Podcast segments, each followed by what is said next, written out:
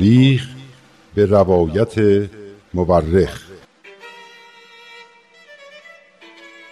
من کتاب تاریخ نبیل رو از ترنم دوستم گرفتم که بخونم. این کتاب یه قسمت از تاریخ ایرانه که تا حالا نشنیده بودم.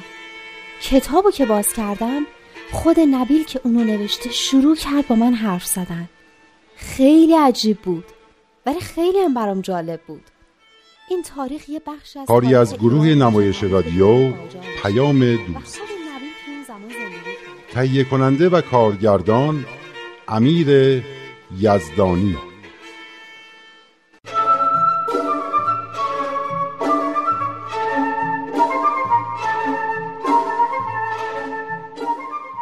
چه حوادث غمانگیزی رخ داده بود.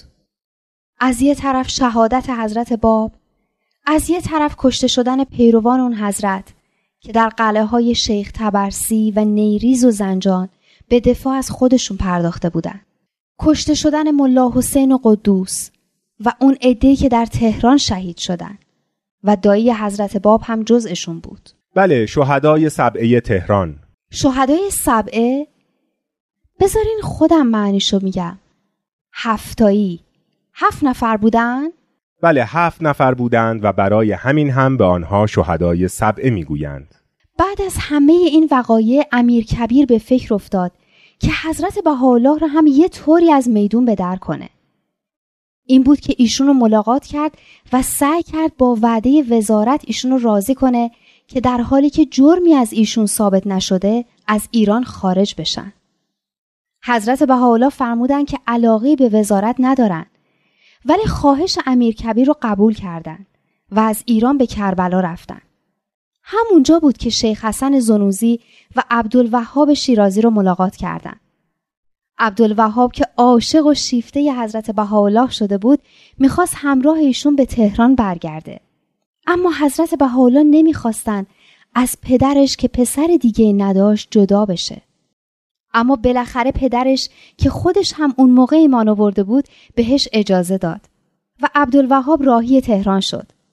حالا لطفا بقیه داستان عبدالوهاب رو بگیم. قبل از اینکه به بقیه داستان عبدالوهاب برسیم باید از حادثه تلخی بگوییم که در آن سال یعنی در سال 1268 هجری قمری اتفاق افتاد. بازم حادثه تلخ؟ این حادثه تلخ دیگه چی بود؟ بگذار اول از امیر کبیر بگویم که بعد از سه سال که صدر اعظم ناصرالدین شاه بود و در دوره صدارت خود با نهایت شدت و بیرحمی با حضرت باب و پیروان ایشان رفتار کرده بود و با تبعید حضرت بهاءالله به عتبات مطمئن بود که آتش امر الهی را خاموش کرده است مورد خشم و غضب ناصرالدین شاه قرار گرفت. آره اینو توی تاریخ خوندیم که ناصرالدین شاه امیر کبیر رو به کاشان فرستاد و بعد ترتیب قتلش رو توی حمام فین داد. بله همین طور بود.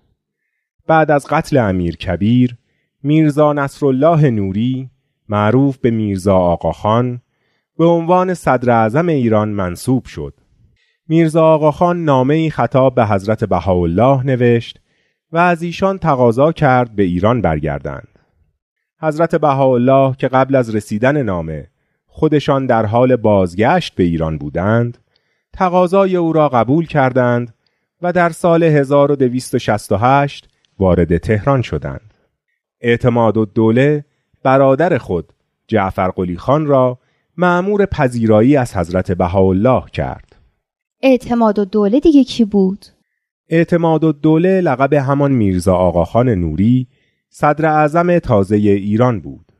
جعفر خان برادر اعتماد و دوله به مدت یک ماه پذیرایی کاملی از حضرت بهاءالله و عده زیادی از اعیان و رجال کشوری که از حضرتشان دیدن می کردند به عمل آورد.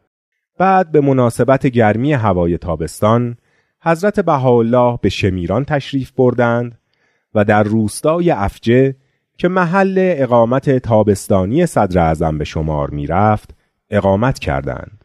حضرت بهاءالله هنوز در افجه بودند که واقعه رمی شاه اتفاق افتاد. چیه شاه؟ چه اتفاقی؟ رمی شاه یعنی تیراندازی به شاه.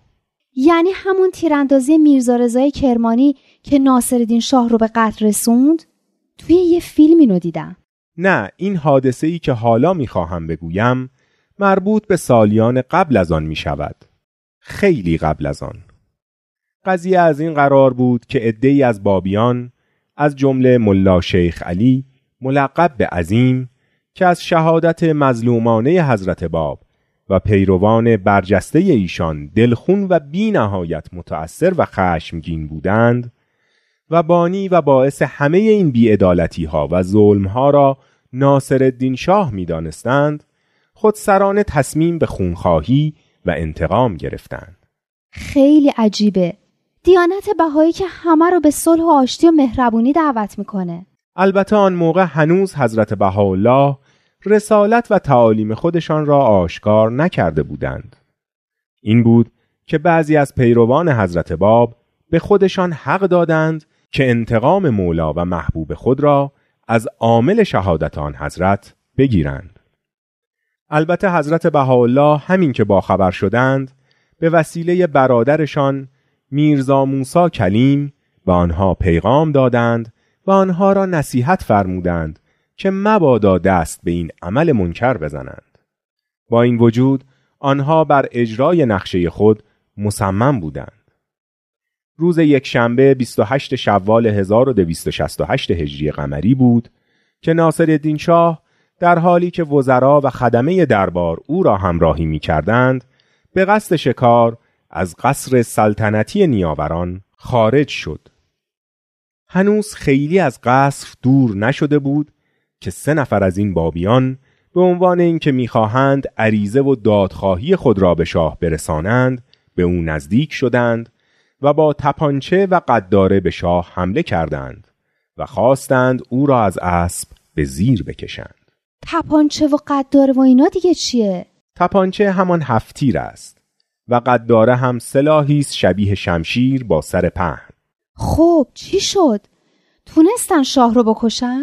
نه آنها از شدت ناواردی به این امور به جای گلوله از ساچمه استفاده کرده بودند که اصلا قدرت کشتن انسان را ندارد. شاه در اثر اصابت ساچمه فقط مجروح شد و همراهان درباری که قدری فاصله داشتند خود را به سرعت به شاه رساندند و او را نجات دادند. اون سه نفر چی شدن؟ یکی از آنها را که همانجا کشتند و جسدش را دو نیمه کردند و یکی را به دروازه شمیران در شمال و دیگری را به دروازه حضرت عبدالعظیم در جنوب آویختند. دو نفر دیگر را هم تحت شکنجه های شدید و بیرحمانه به قتل رساندند.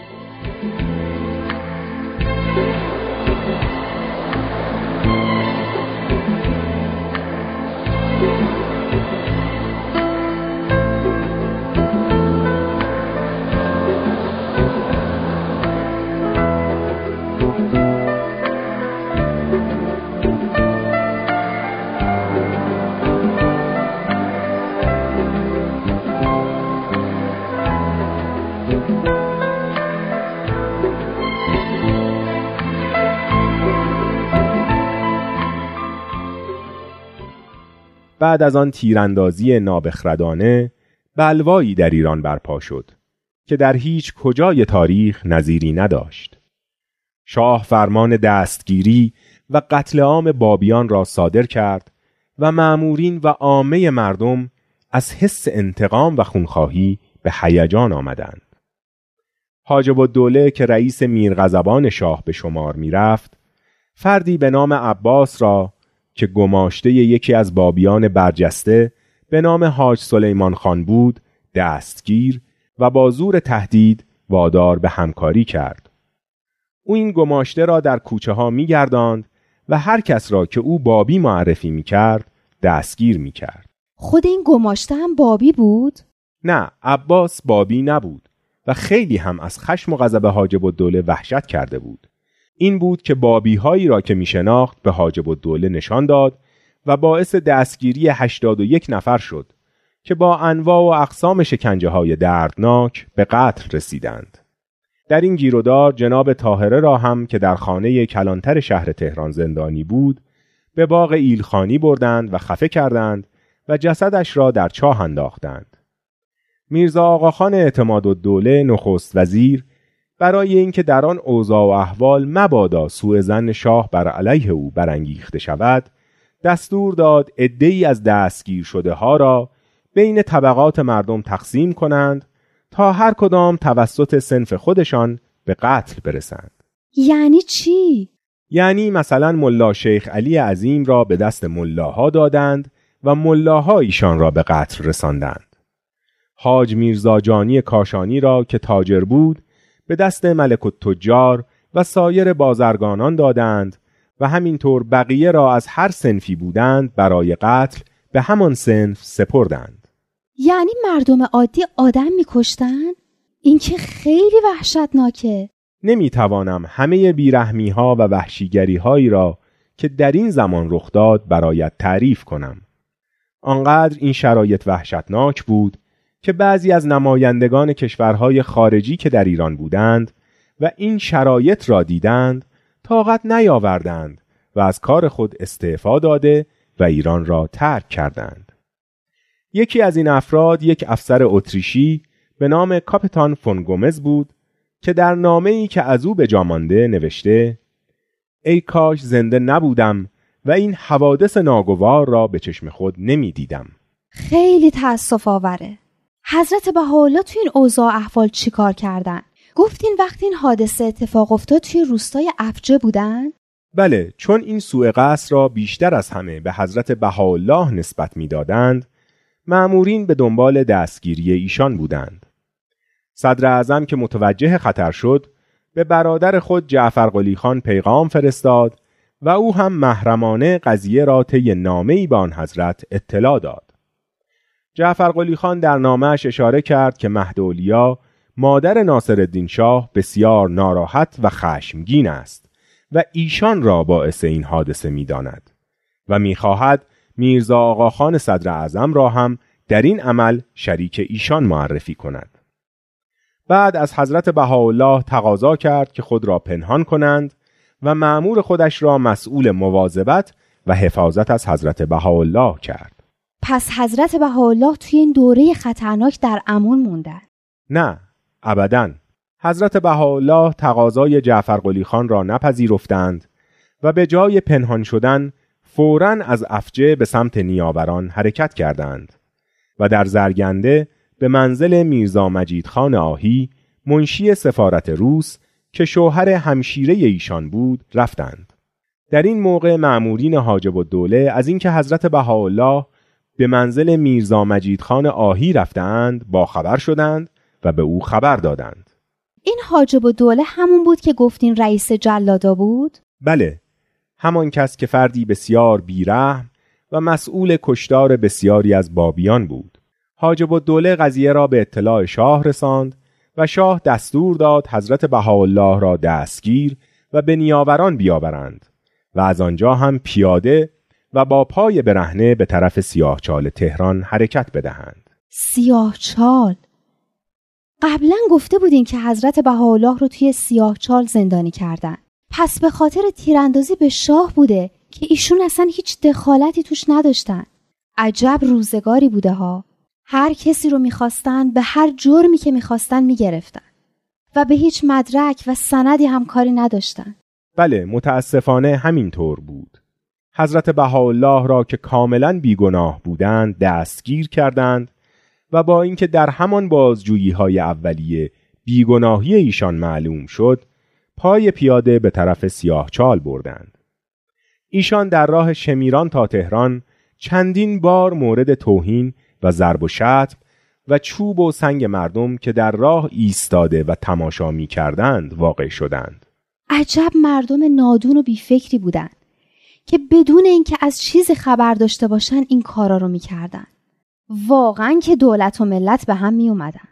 وقتی معمورین حضرت بهاءالله را می آوردند هنوز به سیاه چال نرسیده پیرزنی از میان جمعیت خارج شد و در حالی که از شدت خشم و غضب میلرزید می‌خواست سنگی را که در دست داشت به آن حضرت بزند و معمورین را قسم می‌داد که شما را به سید و شهدا فرصت بدهید که من این سنگ را به او بزنم. حضرت بهاءالله که متوجه او بودند و سخنانش را میشنیدند به مأمورین فرمودند بگذارید این پیرزن به مقصودش برسد. به عقیده او عملش درست است. یعنی حضرت بهاءالله تو اون اوضاع احوال هم دلشون نیومد اون پیرزن ناامید بشه. جانم. به این ترتیب بود که حضرت بهاءالله به یکی از مخوفترین و حراسانگیزترین زندانهای تاریخ رسیدند. سیاهچال تهران. جایی که نه هوای آزاد راهی به آن داشت و نه هیچ پرتوی از نور. محلی نمناک و متعفن که قبلا خزینه یک حمام عمومی در تهران بود. آن دخمه تاریک و تنگ پر از حشرات موزی بود و 150 نفر از مجرمین خطرناک از سارقین و قاتلین را در خود جای داده بود.